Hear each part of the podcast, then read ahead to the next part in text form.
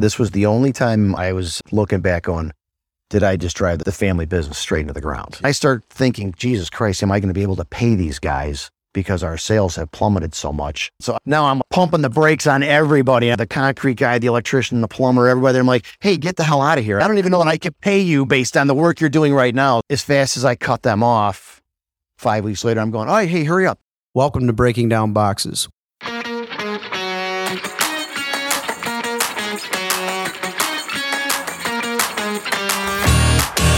I'm Gene Marino with Acres Packaging. And I'm Joe Morelli with Houston Patterson and Lewisburg Printing Company.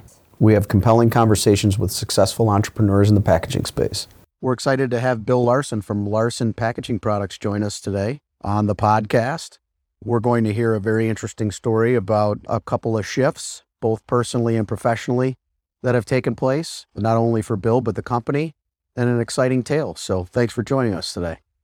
Thanks for having me. Of course. Excited, as Gene mentioned. I know you've had some explosive growth over the last couple of years that I know we'll get into at some point. So before we start digging in, maybe give me an idea of what you guys do. A little bit different today than it was a couple of years ago, I know, and a little bit different than our previous guests. So why don't you give me a couple minutes on what Larson Packaging Products is all about and where you guys are located?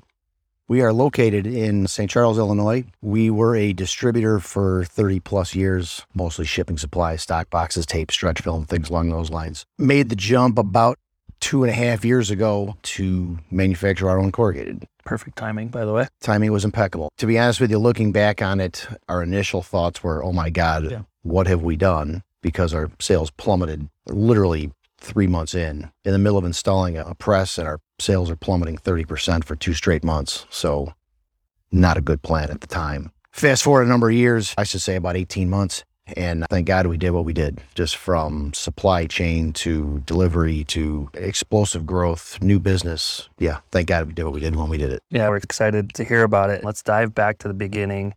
You guys started in this luxurious warehouse. You guys had the biggest capabilities on earth, right? Day one of Larson Packaging. Yeah, your garage. Our garage. This company has started out in, I believe it's late 87 with my dad and my stepmom. My dad had a number of years in the carton closing industry, be it tapes, staples, things along those lines, stitching wire. They started in a one-car garage with the car in it with $1,000 in inventory. And my dad was selling what he knew, what his background was. From that point, we made some moves along the way for sure. It's safe to say you're not in a one-car garage anymore. We're no longer in a one-car garage, and the inventory value is a little more than $1,000 at this point, yeah. So your dad started the company in 1987? He started in 87, yeah. You joined the company in 1988. Came on around a year later, again, selling what he knew, what his background was. You didn't have a background in packaging? I had zero background. I was a year out of high school at that point. Originally, I was going to be a carpenter and decided that was not for me pretty early on. But sales actually was pretty good for me. It came somewhat natural. My dad took me around Elk Grove and Bensenville, and he knew where the bodies were buried as far as where supplies were, who was using what. How did he know that when he breaks off to sell $1,000 worth of inventory? What was he doing prior to that that really kind of launched him into this concept of, hey, I think I'm going to take a flyer? A lot of who he did business with back then were fastener companies. Fastener companies used everything that he sold. Steel strapping, packing slips, stencils. Basically, he sold them everything but their boxes. Over time, the box thing for me as a new guy on the street, once again, this was pre-Uline, Master distributors. Nobody was selling stock boxes at that time. So everybody was asking us, can you get us boxes? Can you get us boxes? I was tired of telling people we don't sell boxes. When you decided not to do the carpentry thing, call your dad up. Dad, I want to go to work with you, or what? Yeah, I'm thinking about going and selling for you. And he said, okay, here's a roll of tape. Let's go sell it. And your relationship up to that point with your dad growing up, you guys were fairly close. You guys had a great relationship. Yeah, we had a great relationship. So it seemed like this is the path you wanted to go, follow in his footsteps, work together with my buddy. And I didn't really follow a whole lot of what he did. I would go to work with him on Saturdays and stuff when I was a kid, and go into his warehouse. He processed the mail and stuff like that. And this is early on when they were in the back of a fastener company. It was actually somebody they had sold to that he just rented some space out and kept a little bit of inventory there. And then from there, he had ended up splitting off with that guy, one out on his own. That was when he originally ended up starting over in his garage. So he's off on his own, and you decide, as Joe said, that you're going to get into the business.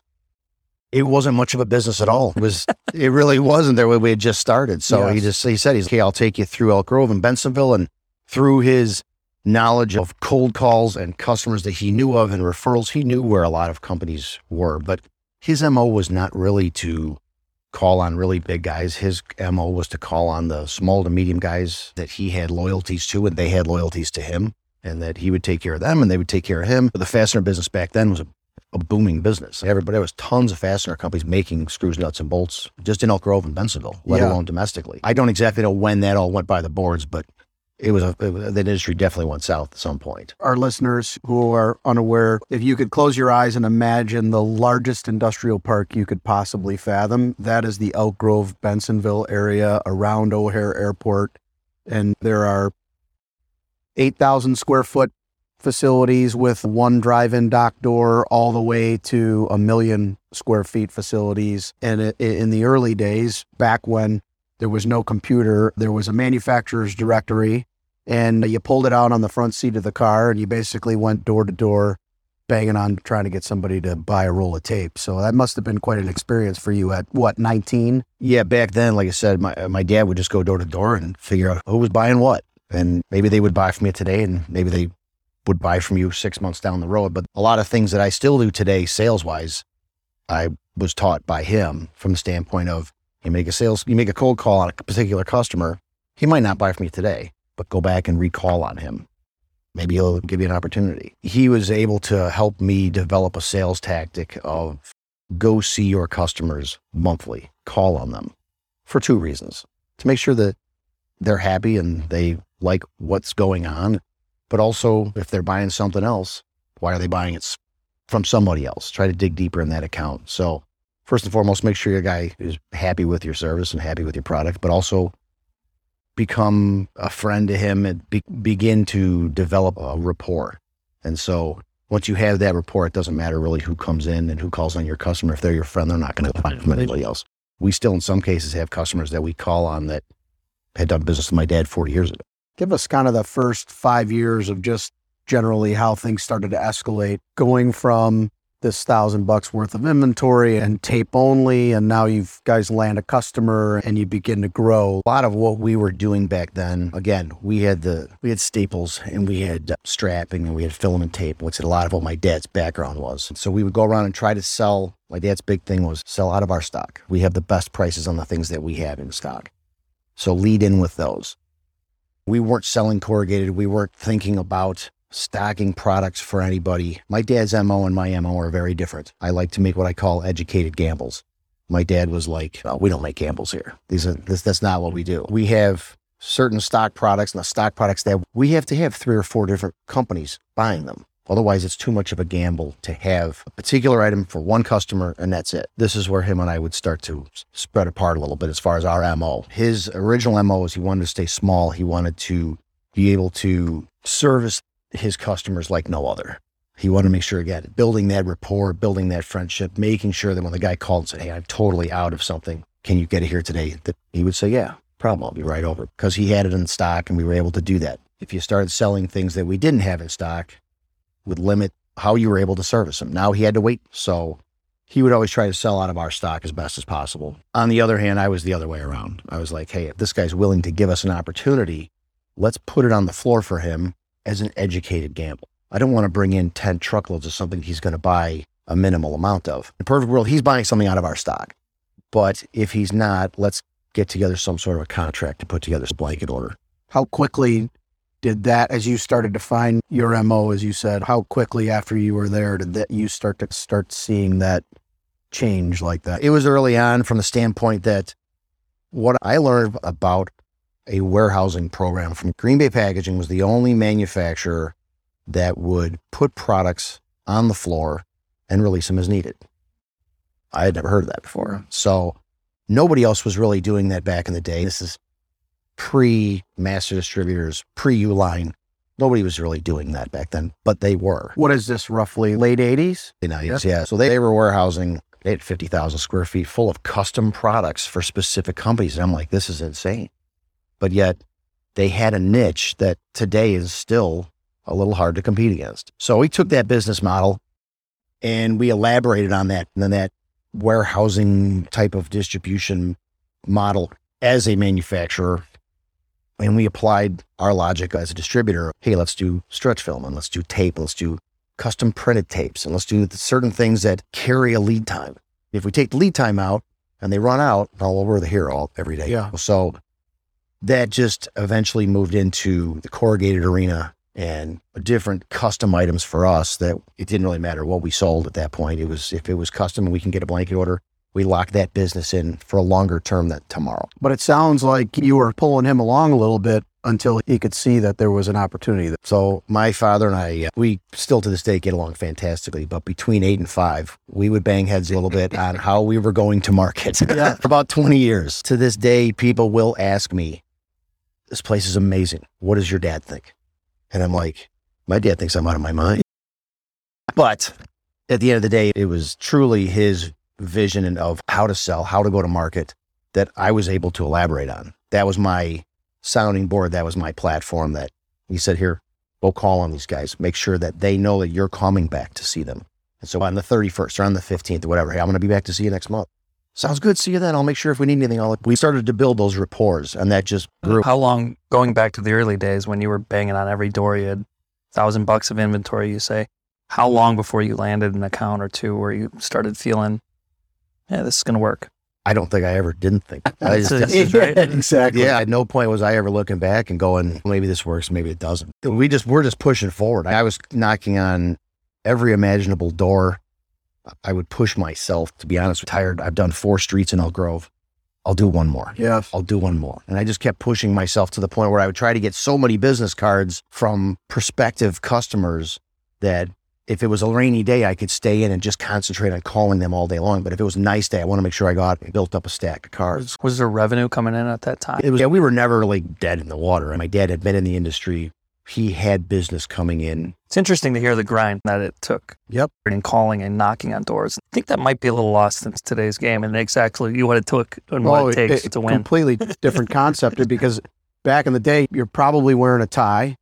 And you're knocking on these doors and you are learning the fine art of face-to-face getting past the gatekeeper. And it's hot AF. Yes. In the middle of summer. Or you're out there going, hey, absolutely, one more. And my collars are yellow because I'm sweating. And I'm walking into these customers and my shirt is soaked. And they're like, oh my God, yeah, just come on in. What are you selling? It's really interesting because I was in banking and got a promotion into quote unquote sales. And he threw up a manufacturer's guide on the desk and said, I want you to call every company with more than 25 employees, because it meant that they were bankable, in our opinion.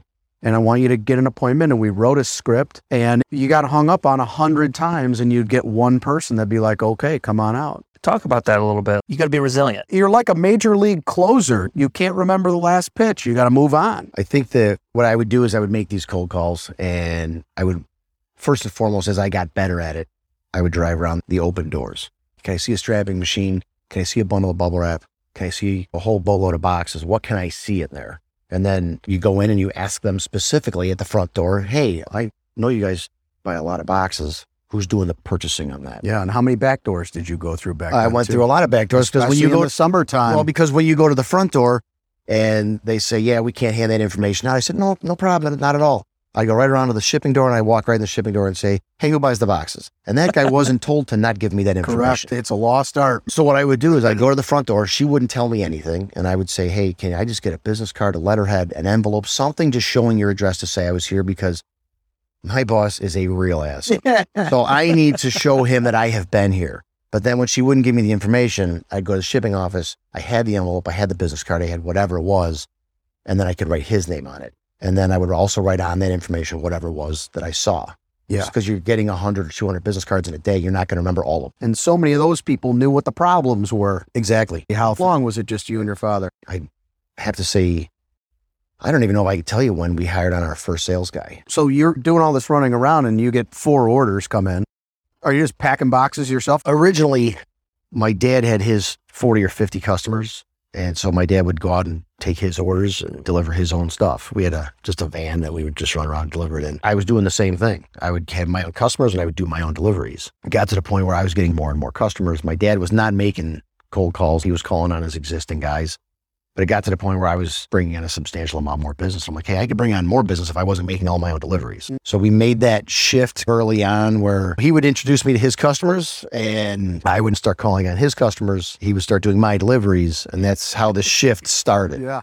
But what's really nice about that back in the day is that the customers knew I was a sales guy. He was my dad, and my dad would go in and BS with him and say, hey, is everything going okay? And he would bring that same level of service as the owner, as the old man. And so they appreciated him probably more than they did me because he was the one actually schlepping the stuff off the truck and bringing it in and just making sure everything was going okay while I was out looking for new business. Yeah. How long after you guys started working together did you move out of that garage and get a formal space? So that progression went from that garage to 400 square foot, you store it, to which we at that point had to have the bubble wrap that we were selling delivered to a trucking company, for which we would then go take our van, which we could only put 5 bundles in, and we would truck it back and forth. There came a point in time where the truck company that we were in with were moving into a bigger facility, and they had come to us and said, hey, what are you guys doing with all this stuff? Like, why don't we just give you some space here? We'll help you with those inbound loads, and if you have anything that was even that much bigger, we'll help you with the outbound as well. That was where it really took off for us. That's neat. Because then we had an inbound facility. We had their ability to do our bigger deliveries. That was when we really took on the sort of Green Bay Packaging MO of let's do blanket order fulfillment. How much space did you take from them? I think it was a monstrous 1,500 square feet. Those are big moves though.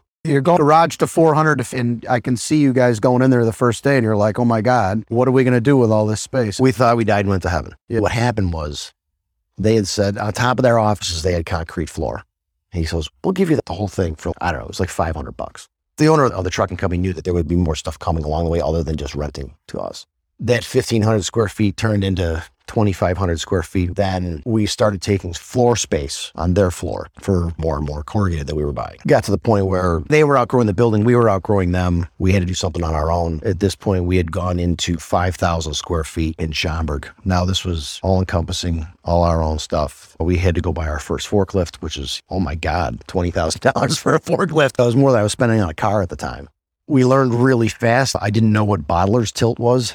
I didn't know what polished and tapered forks meant. I didn't know any of that stuff. And trucks would show up without skids. And I'm like, how the hell are we going to get the stuff off the truck? So we tried to unload units on the floor of a trailer without bottler's tilt, without polished and tapered forks. And we had a whole truckload of a printer's box that we had to unload them. So we learned a lot of things the hard way. How long was your growth pattern at this point from the garage to 400 to 1,500? This is probably like 95. So in about 7 years, you guys saw some pretty good growth. Good enough to be able to move into our own facility. I never sat down and learned boxes 101. So all of that transition of us starting to even sell the corrugated products in general, all done in reverse. Yeah. Losing the orders. Why did I lose this order? Why didn't we get that order? Why is our price so high? Somewhere along the way, I figured out that if you take a 16x16x8 stock box and you flip those dimensions around and you make it 16x8x16, that the sheet size is roughly 20% smaller. The end result is the same, but if you can take cost out of that sheet or make the sheet smaller, all of a sudden the lights went on. Yeah.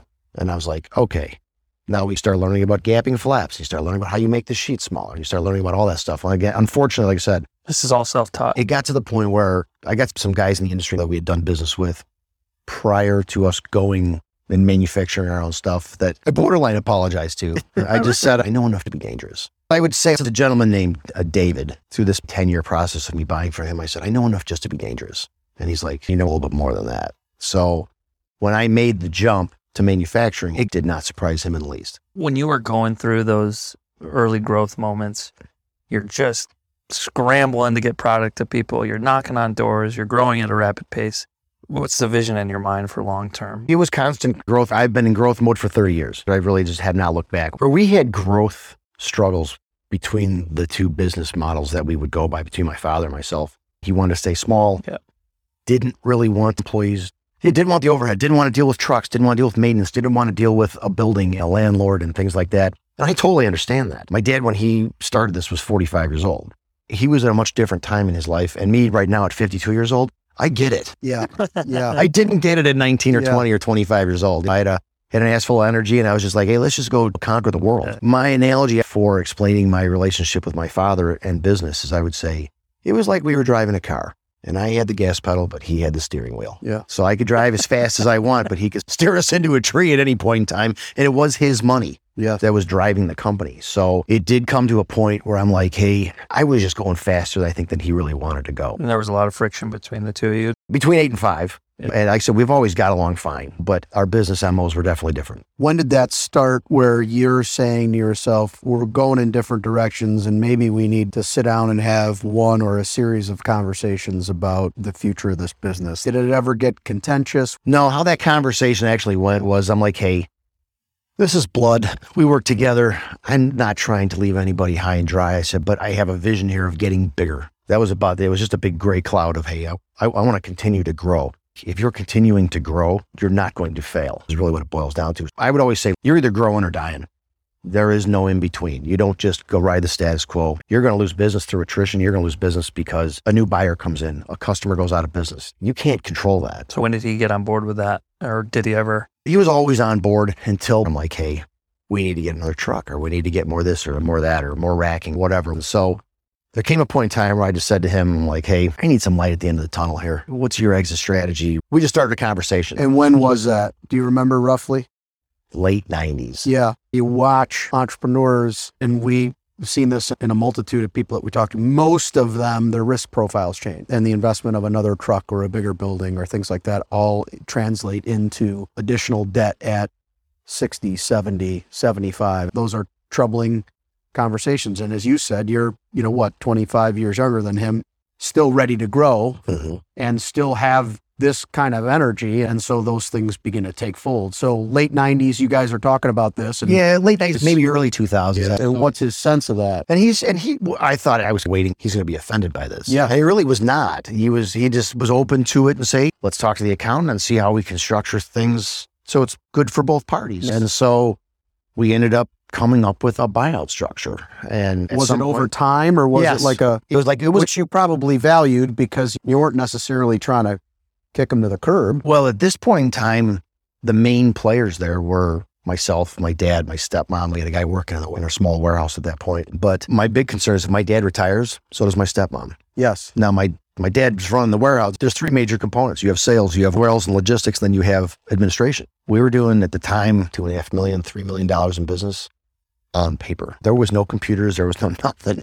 So now we're coming up with a strategy for me to take over, for them to step aside. And this can all be transitioned the way we really all both want. There was nothing hard and fast that, hey, this is my last day and that's it. Yeah. But I'm like, hey, we need to get a distribution software going and we need to get computerized in some form or fashion. So we ended up buying a distribution software program. Now you need to locate things and you need to put things. Now at this point we have racks and we have material and we have things in the racks, but now you need to locate those racks. You need to put the material in the system in that location. And he was not getting on board. Yeah. He's like, I'm out. I said, okay, that's cool. There was probably 14 months left on our initial little deal. And I said, look, if you can't get on board, you got to get out of the way. Yeah, I can't have half the inventory locatable. And I get it. It was not what he wanted. Yeah, I totally understand that. But I'm like, then either get on board or you're going to have to get out of the way. It was a tough conversation. Like I said, I wasn't trying to push anybody out. He said, he's like, was that really what you want? I said, no, I really want your help. Yes. But if you don't want to help, then that's fine too. But let's just do something that is moving forward and not looking backward. So we got through that and my dad decided to step aside. It was totally fine. Go back while you guys were working together real quick, and you talk about between the hours of 8 and 5, you butt heads. Oh yeah, you'd be screaming at each other. Yeah, we would joke that my stepmom was wearing the striped shirt because she'd have to get in the middle of us, like, hey, let's work this out a different way. But a lot of that was generally sales driven, where I'm bringing things back and I'm going, hey, I got the opportunity for this, and this is what we need to do, but I'm going to need to bring in another $10,000 worth of inventory. And he'd be like, oh my God. He's like, another 10 grand. He's like, so he's just watching the inventory build. You're watching the inventory build. Chances are you're watching the receivables build. Yep. And so all encompassing, it's a lot of money. And so he's getting older and closer to retirement age. And he's like, hey, I don't want to dump any more money at this thing. And I don't blame him. He wants to dump his money in something that you would do with your retirement at that point. But after the hours of 5 o'clock. Yeah. It was just his MO versus my MO. And I would not be where I am today without his guidance from day one. So I still to this day apply his MO as far as sales were concerned to my current guys. When I have new people start, it's the first thing I tell them is that you got to go make some cold calls. Somebody's going to give you the time of day and they're going to say, come on in. give me a price on this and this. I said, all I need you to do is bring me back the samples. I'll take it from there. I need a quantity, how many they're going to run. That's where I would get creative with them and say, okay, is this something for a blanket order fulfillment? This is back when we were competing with competitors as a distributor. The only way we can do that is to compete with the price was to outservice the guys that are actually manufacturing, because they generally had a 3 to 5 day lead time. Somebody's buying 500 pieces every Friday, let's just say. I would say, hey, give me an order for 4,000 pieces. I'll bring them in, get you the same amount every Friday that you wanted. You've been ordering, but at a much lower price. I also have them on the floor. So if all of a sudden you have a spike in business, I can get them to you same day. I can get them to you next day. We always had to outservice the manufacturers. It was the only way we can do it. And once we got our claws into those customers, it was hard to bounce us out without doing another warehousing type of program, because we would get them used to it. And they think that's the way it is. That's not really the way it is, but that's the way we do it. And it's such an interesting thing, you glossed over it, but a lot of people don't realize is when you are growing at a fairly rapid clip in a smaller business, and you just, to the listener who could put this into their mindset, you're buying inventory, whether you're a distributor or manufacturer, and that's going to sit until it gets converted to a sale. So that cash has gone to that inventory. And there's also a corresponding payable to the vendor for that same item. You convert it into a sale and your customer has terms. So now you're waiting to get that money as well. And so as those three aspects grow, it squeezes cash. And it's a bit of a dam. But don't forget Uncle Sam. And then you throw Uncle Sam on there and you got some tax payments along the way. It can be pretty restrictive. So you described an interesting piece about your model as a distributor. What makes you decide to go out and spend X million dollars on equipment and decide to make your own boxes? We had 5 or 6 manufacturers that we were dealing with, from integrateds to sheet plants. It got to the point with all the consolidation over the last 20 years, we just could not get what we needed. We got to the point where it was taking us 3 and 4 days just to get pricing. That order's already been delivered by the time we were even getting the pricing from whoever it was that we were buying from. Not everybody was that bad, but we had certain quality issues, or we would have issues where they were constantly missing dock appointments, or it didn't really matter what it was. It got to the point that we were finding that we were having issues with a lot of our vendors. Do you think it's because of your business model where you go to the back of the line because you're a quasi-competitor? Yeah. So you have to now say what's in the best interest of my customers at that point. Exactly. But unless you decide to make that jump, which 99% of companies are not going to do. Yeah. So it's a significant investment. It's not just the investment of doing that. It's you have to have the knowledge of what to do. You don't just throw a 2-color rotary die cutter in and go, okay, now what do we do with it? There's a scrap system that goes along with there. Yeah. There is design software, there's an operating system, there's a lot that goes into that. The first machine that you buy isn't necessarily the hardest one to put in, but to get an all-encompassing program, yeah, it takes a long time. Was it becoming a manufacturer always a goal of yours? Yeah. Now, did I ever know that was going to come to fruition? No, I never did that. There came a point in time where we had some major pieces of business that we lost. So it was like 1 step forward, 2 steps back types of deal where I thought, okay, maybe we should go do something different. And we did buy a printer. It was like 80-year-old technology, like mimeographing basically, from Iconotech. Early 2000s you're talking about right now? Yeah, this is early 2000s. So the machine might have been like $65,000, which for us at the time was like off the charts expensive. Yeah. And we bought this thing and I thought we were going to be able to do all kinds of stuff. We were able to print on the box after it was made. So we could take stock boxes out of our inventory and put somebody's logo on it. I thought, oh, we're going to run tens of thousands of these things. It's not how it ended up. What it did end up is when we bought this press, it had a way of burning. It was almost like wax paper. And so the computer generated some sort of a wax paper where it would burn the Mylar, I think is actually what they call it. A make-ready. Something right? Like that. And the ink would flow through. Oh, interesting. So they would put it you'd put the ink inside the middle of the cylinder, and as it went around, it would have had drain ink outside. So wherever that was burned, it would print. Yeah. So what that machine ended up doing for us was allowed us the ability to go into numerous customers that today we sell tens of thousands of boxes to, that I ran 25 boxes with their logo. And I went, what do you think of this? Yeah. And so we did that with numerous customers because you can't do that without a printing plate generally. And this was before digital printing. We would put it on every one of their stock boxes and I'd go, hey, what do you think of this? They're like, these are great. Can we get 100 of each? And I'm like, yes. You couldn't do that on a normal press. It was just a small little niche. Is your dad still in the business or was this after? It was just after he had exited. But it gave us a niche. We were able to go into certain clients and say, hey, what do you think of these? Oh, that's great. And then certain customers, that has turned into something that we now do traditional print or digital print or something different. But without that initial lack of technology, we really might not even be doing what we're doing today. So that just led into one thing, which led into another thing, which led into another thing. And it was only black print. We couldn't even do multiple colors. If you wanted to do a red or blue, you had to empty the thing completely out, clean it all up, and then do it all over again. So black it is. I look back on it now and I'm like, would I do that again? No. But that did help us along the way with our journey and where we were going with to start to manufacture.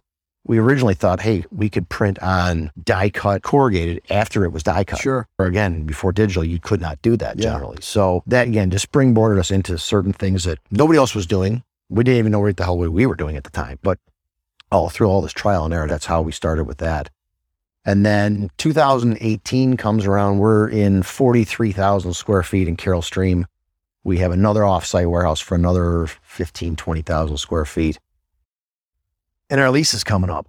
And so now this is where we got to start. If we're going to do this, at this point, I'm 48 years old. I was just going to ask you that question. I'm 48 at this point. So I'm like, if we're going to... You're like a shark. You just keep going forward. Just like I said, I don't want to look backwards. I want to keep looking forward. So at this point, our rent is going to go up substantially. We were on coming off a 7-year lease. There's no way in hell I was going to start manufacturing boxes in a building I don't own. I'm like, let's do this. We say, hey, let's go look for a building. How many employees do you have at this point? 20. Yeah, you've grown significantly. Found a place in Elmhurst that ended up falling through, thankfully, because it was 20,000 square feet smaller than we have. We ended up finding the facility that we're in now. It's in St. Charles. I live in St. Charles. So I'm like, yes, let's make this work. Yeah. It's 103,000 square feet. We buy the building and now we're off to the races. So we buy the building on Halloween of 18. We spend the next 6 months gutting the entire thing. It was 45 years old at the time. At 50 years old, you're going to have to replace all the sprinkler heads in the entire building for its code. So we're like, let's do this now while it's empty. So anything that had to be updated, upgraded, demoed, we did all that before we even moved in. I'm running around North America looking for what it is that we're going to need. Do I know what we need at this point? No, I don't know anything about this. I know enough to be dangerous. I reach out to a gentleman that works for Pratt. That was my rep at the time. And I said, hey, I think we're going to go and we're going to move forward here. Who do I call to start buying equipment? I knew of a couple guys here and there, but I didn't really know who's the go-to guy. So they refer me to the Hair Group. I call down to Hair Group and I said, hey, my name is Bill. I have no idea what I'm doing, but I need to talk to somebody about selling me some box equipment. And Bill, meet Ben. Ben Liskey, yes. Ben Liskey is answering the phone. Yeah. And so he goes, I've been waiting 20 years for this to happen, where with all the consolidation and all of the growth with distribution, I'm waiting for the distributors to start taking notice that what's going on here. But he goes, it has not taken off. So my conversation with Ben Liskey leads into further conversations with Jeff Jensen, and we would absolutely not be where we are today without both of those guys. Crazy. They have guided us. I have arguments with Jeff daily, to be honest with you, about stuff we need or don't need. This is 2.5 years later, and I talk to both of those guys quite literally every day, if not every other day. When you make the move, you buy the building, you're gutting the place, you're doing all the work, you're putting a lot of money into it. Your mind is still saying this is the right decision. You never thought twice. I never thought twice until pandemic. No, I was like, hey, we're moving forward. I did not have a plant manager. I didn't have a plant layout. I bought a 2-color mini and I bought a 2-color rotary die cutter. Didn't know what to do with them. Didn't know how we were going to hook them up, but we were going to figure it out along the way. It's really what it boiled down to. You're just laying track as the train's moving, trying to figure your way through this thing. But you hit on a really interesting point that I don't want to be overlooked. It's not just a piece of equipment. It's scrap. It's a computer system. It's in-feed conveyor. It's a bander. It's a bundler. It's somebody to run the thing. Now you got to buy sheets. When you bought those pieces of equipment, did you consider all that, or was it you bought it and then figured it out? I can't sit here and tell you guys, yeah, I had all that written down. I didn't. You're trying to run a business that still has customers with demands. It's even all the way down to all the extra inbound deliveries, inbound trucks. Somebody here, you have to have a material handler sitting there getting the stuff off the truck into stock, from stock into in front of the machine. Somebody's got to feed it. Somebody's got to receive it. There's just a lot. Glue. There's a lot of all-encompassing there. All-encompassing. At 5 o'clock, your day is not done. I imagine you are thinking about this constantly. Still to this day. Yeah, right. Through that time when you're trying to figure all of this out, pressure at home, pressure personally. My kids are all older. My fiance is a veterinarian. And so she can have a similar issue. She understands if I'm going to be late, I understand if she's going to be late. It's a good relationship. So you're sleeping and drinking this business. You put this mini in. Is that the first one to go in? The first piece of equipment that we actually implemented and installed was a Solarco. Okay. That was an easy install because there's truly no plumbing. It's air and juice and that's it. So that installs pretty fast. The second one was the 2-color rotary and then the mini. So those go in. Are you just scrambling to find people to run that? Are you running it? Who's training on that machine to run it? So we hired a guy to run the plant that had been in the industry. Yeah.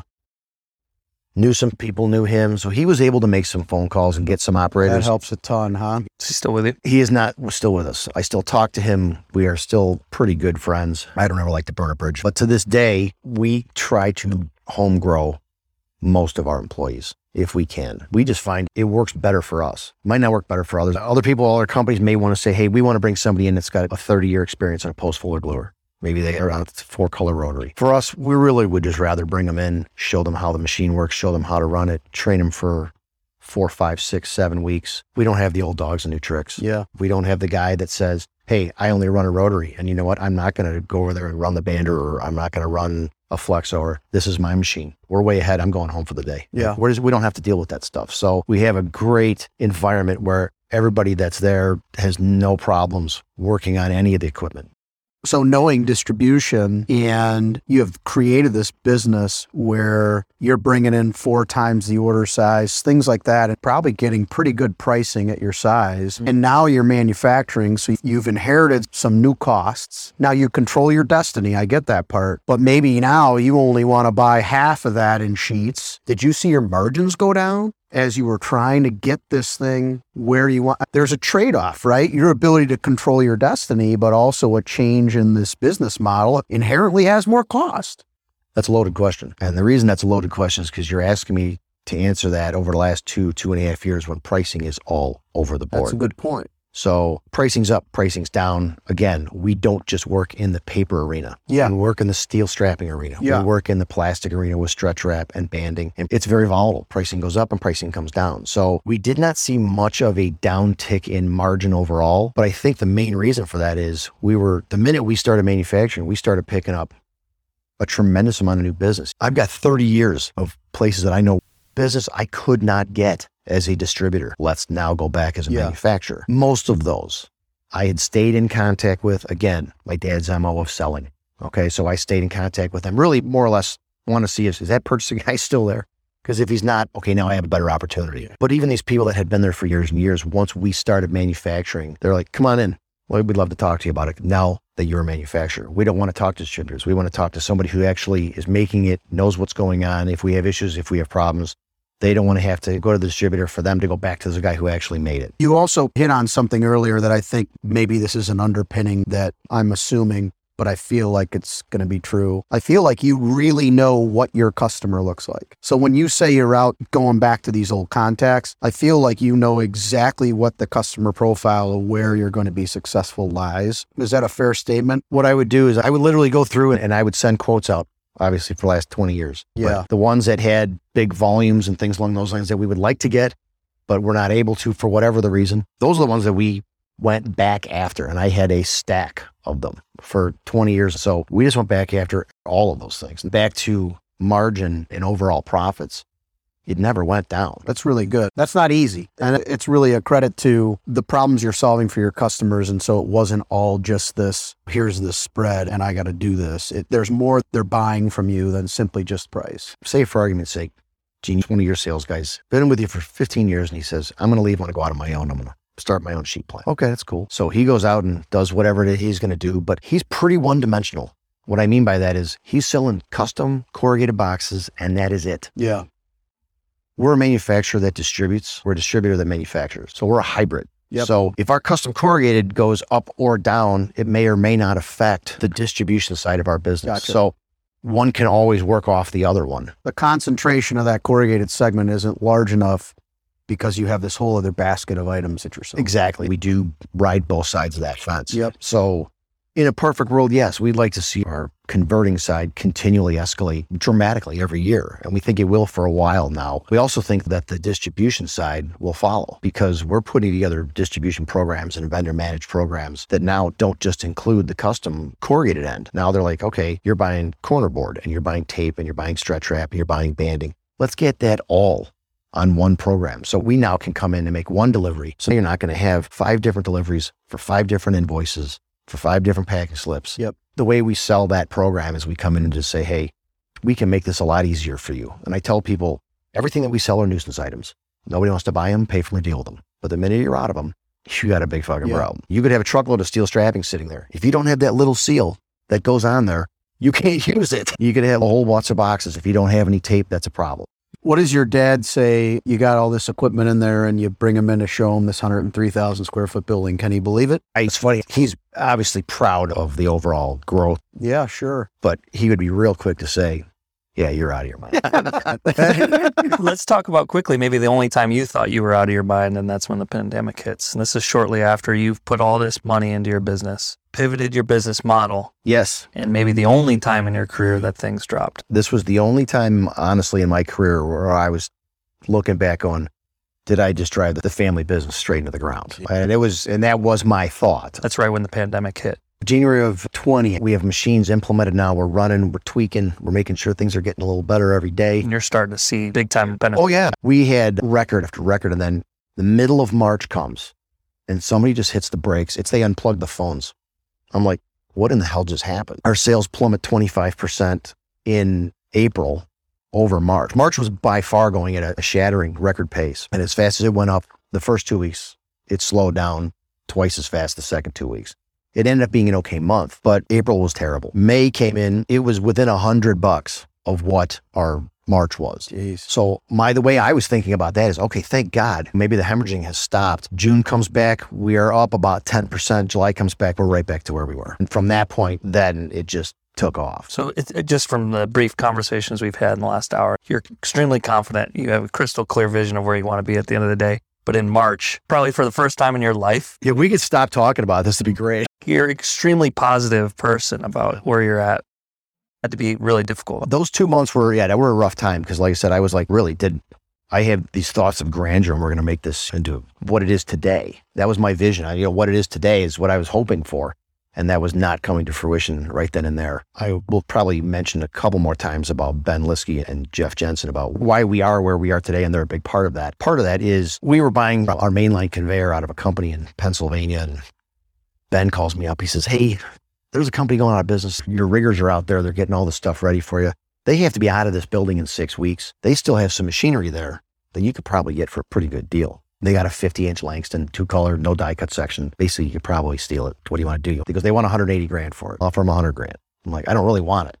No, thank God we've got it. This all revolves back to Ben because that thing has run 50 hours a week since we installed it. Mm-hmm. And we've never looked back. But he comes to me and says, hey, go ahead and make an offer on this thing. We buy it, we bring it in. He goes, if you don't want it, he goes, I'll sell it for you. I'll make you $100,000 on that thing. How could I not do that? Yeah. So I bring it in and I said, no problem. I said, try to actively sell it. If you can't sell it, we'll install it. We're in the middle of installing that in the end of March. It was one of those situations where I would like to have gone to my dad and say, hey, you remember back in the 60s when this happened to you guys? How did you guys handle that? Nobody had the ability to answer that question. And nobody had the playbook. No, and it was just 3 or 4 months of just walking on pins and needles and going, okay, what's today going to bring? And then the employees situation started where this guy's super sick. Should he even be here? And so it was one problem led into another. When I start thinking, Jesus Christ, am I going to be able to pay these guys because our sales have plummeted so much? So now I'm pumping the brakes on everybody. I'm like the concrete guy, the electrician, the plumber, everybody. I'm like, hey, get the hell out of here. I don't even know that I can pay you based on the work you're doing right now. So as fast as I cut them off, 5 weeks later, I'm going, all right, hey, hurry up. Now get the lead out. Let's go. And we got to get this thing going fast. And we were miraculously picking up all kinds of business. And I don't really know how in some cases because our sales guys weren't knocking on doors. They were trying to, they were calling, but if you're knocking on doors, nobody's answering them. And if my guys are calling these companies, those people aren't working there. They're working remote. Yeah. And if nobody was answering emails, nobody's doing anything at that point. But we were getting phone calls from people all over the country. It didn't even matter what the cost was. Can you run it? Our lead time was 2 days. Everybody else's was getting further and further out, but I didn't have a 30-year book of custom business. We only took back what we had been buying from somebody else. So when we implemented these pieces of equipment, we had jobs right out of the gate to start running. Without the pandemic, it was an easy transition. It really was. It really was the not knowing what's going to happen tomorrow, what's going to happen next month. Is the pandemic going to get worse? Are they going to shut us down? Crazy time, man. It really was. It really was. If you just reflect for just a couple minutes and look back on the body of work since building the shelves in your dad's garage, what are some key lessons you take away from this journey that you've had as you start to come down the mountain and these kids are headed up?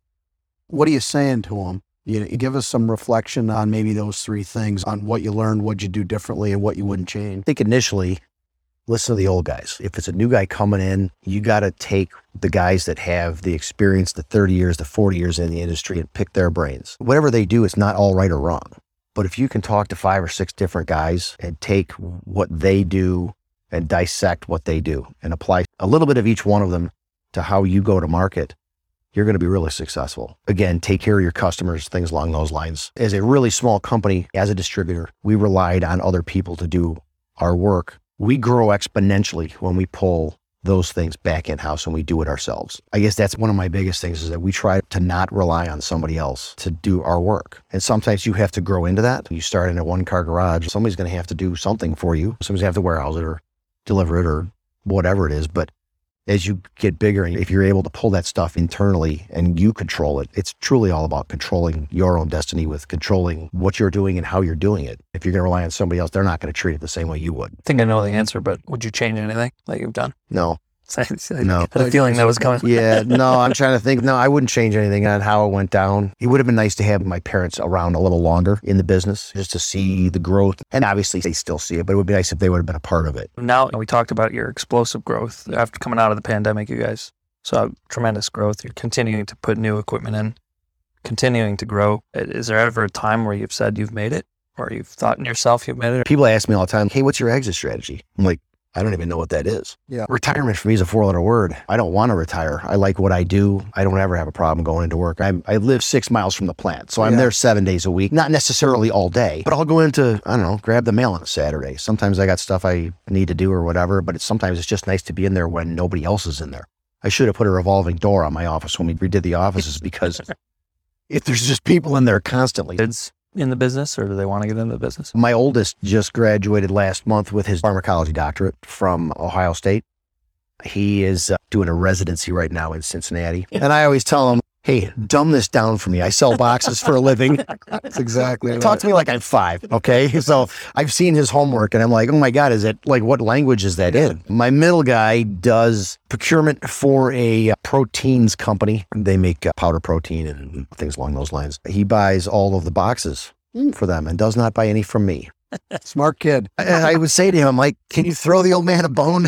And he's, Dad, it's a national contract. I have nothing to do with it. But it's pretty funny. And then my little guy, he does work in the plant. He went to junior college for a couple of years and decided, hey, this just isn't for me. So does he enjoy it? I think he does. How cool is it to work with your kid? It's really cool. If I didn't work with him, I'd never see him. But he's a 23-year-old. He's got his own stuff to do, and girls and games, and do whatever he wants to do. And he lives in my house and I wouldn't see him. So I'm like, thank God I see him at work, because I would never see him otherwise. Has he got a little bit of you in him, in the respect of when you were 23? But my oldest he's a mini me as far as my MO and who I am. My middle guy is a little more reserved. My younger guy he's a lot more mechanical than I am. I'm more sales driven. He's more hands-on. He's doing a lot of the operating back there. I told him and the plant manager both, make sure Jackson knows how to set up everything in here. We just recently bought a brand new post folder gluer. Depending on what you're setting up, it could be an extensive setup. If we have a tremendous amount of material that needs to go through that the following day, I could pull him out of his bedroom and go, hey, it's Sunday night. Go set that machine up for tomorrow. Yeah. I can't do that with any other employees.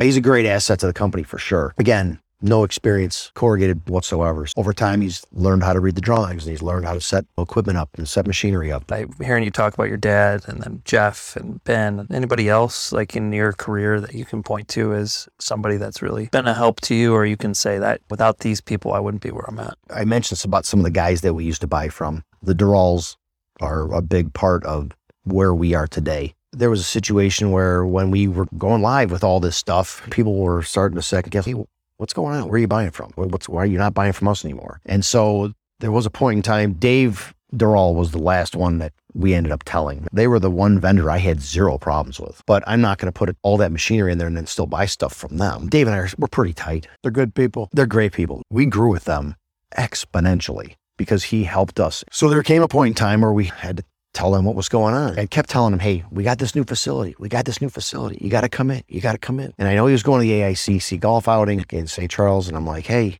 you got to come in and see me. And he would tell me, I was in St. Charles. I didn't have time. I'm like, what do you mean you don't have time? I said, you got to come in here. Come on. So one day he's on our website. He said, hey, the hell's that machine on your website? I go, Dave, that's a 2-color rotary Staley. He goes, what's the one next to it? I go, that's a 2-color Simon Mini. He was like, what are you doing with all that shit? I go, Dave, fuck you. I go, I've been asking you for 18 months to come in here and see our new facility, for which you have blown me off for 18 months. He says, I'll be in tomorrow, to the class of those guys. I'm basically pulling a business from underneath this guy. He comes in with a $100 bottle of bourbon, puts it on the table and says, welcome to the club. Wow. That's awesome. That's a true partner. He also said, I don't want to burn a bridge with you. He says, you're going to still rely on me. I'm still going to rely on you. And that's already transpired. We've run a couple jobs from them. There's a couple jobs they've run for us. We're still friendly. I still call them up. And this was probably one of the classiest things I've ever heard of in my career. So kudos to those guys. Like I said, they have a great name in the business. Doesn't matter who you talk to. Correct. Everybody's friendly with those guys. Except that Notre Dame thing. Yeah, between all of them in that little regional area. Yeah, I stay out of that. We typically transition this show into giving you the opportunity to tell us what's next. Where do you see this journey taking you? What we've done up to this point, we're almost at the end of what I would call phase one, getting the plant implemented, getting it running as good as we possibly can. Phase two for us is moving distribution, which takes up about half of that building, moving that into a different facility, a larger facility. Production is going to stay, but it will just be production. We can move administration, which we're out of office space as it is. We're going to move administration out. We're going to move distribution out, put that into a larger facility that we can actually handle the growth better. Part of that phase two is now looking at the equipment that we have in there. Our Mini is, 45 years old. Our Langston is 30 years old. Are these pieces of equipment that we should be updating, upgrading? I know that our rotary die cutter that we have in there now, can we print? Yeah. Is the printing quality as good as a brand new press? No. Does it get us by? Absolutely. We want to do those. We would like to be able to eventually add a 5-color press and leave that one there to just blow and go, die cut, no print, or if it's just a part number, something along those lines, we'll leave that stuff there. Are we going to update? Are we going to upgrade? We've been looking for 38-inch flexo for a year. I literally cannot find one. I have everybody and their brother looking for one. Green Bay had one, dirt to dinner, pre-feeder to exit conveyor. I'm like, I'll take it. Like, yeah, we won't sell it to you because you're a competitor. I'm like, I'm your competitor? I'm like, really? Okay. They wouldn't sell it to anybody domestically. They wanted to sell it outside the States. I just found it was funny that you guys called me your competitor. That was really fun. We're going to continue to expand with equipment to run it, is to stay on 5/9s and a Saturday as long as we can. I'm going to try to avoid a second shift at all costs. If it gets to the point where we have to do that, then we'll be prepared and we'll do that. So we're going to really try to dial in on what we're doing and making it better, and making it better quality, better speed, better everything in there. That's phase two for us. But am I ever going to be done? I doubt it. Yeah. I like what I do. And I thank God for that every day. You can have somebody who makes nothing and love what they do, and have somebody who makes $1 million and hate what they do. But neither one of them works. It's been great. Thank you very much. Bill, thank you very much for doing this. Thanks for having me. Breaking Down Boxes. New shows will drop the first Monday of every month. Remember to subscribe, rate, and review wherever you listen to podcasts.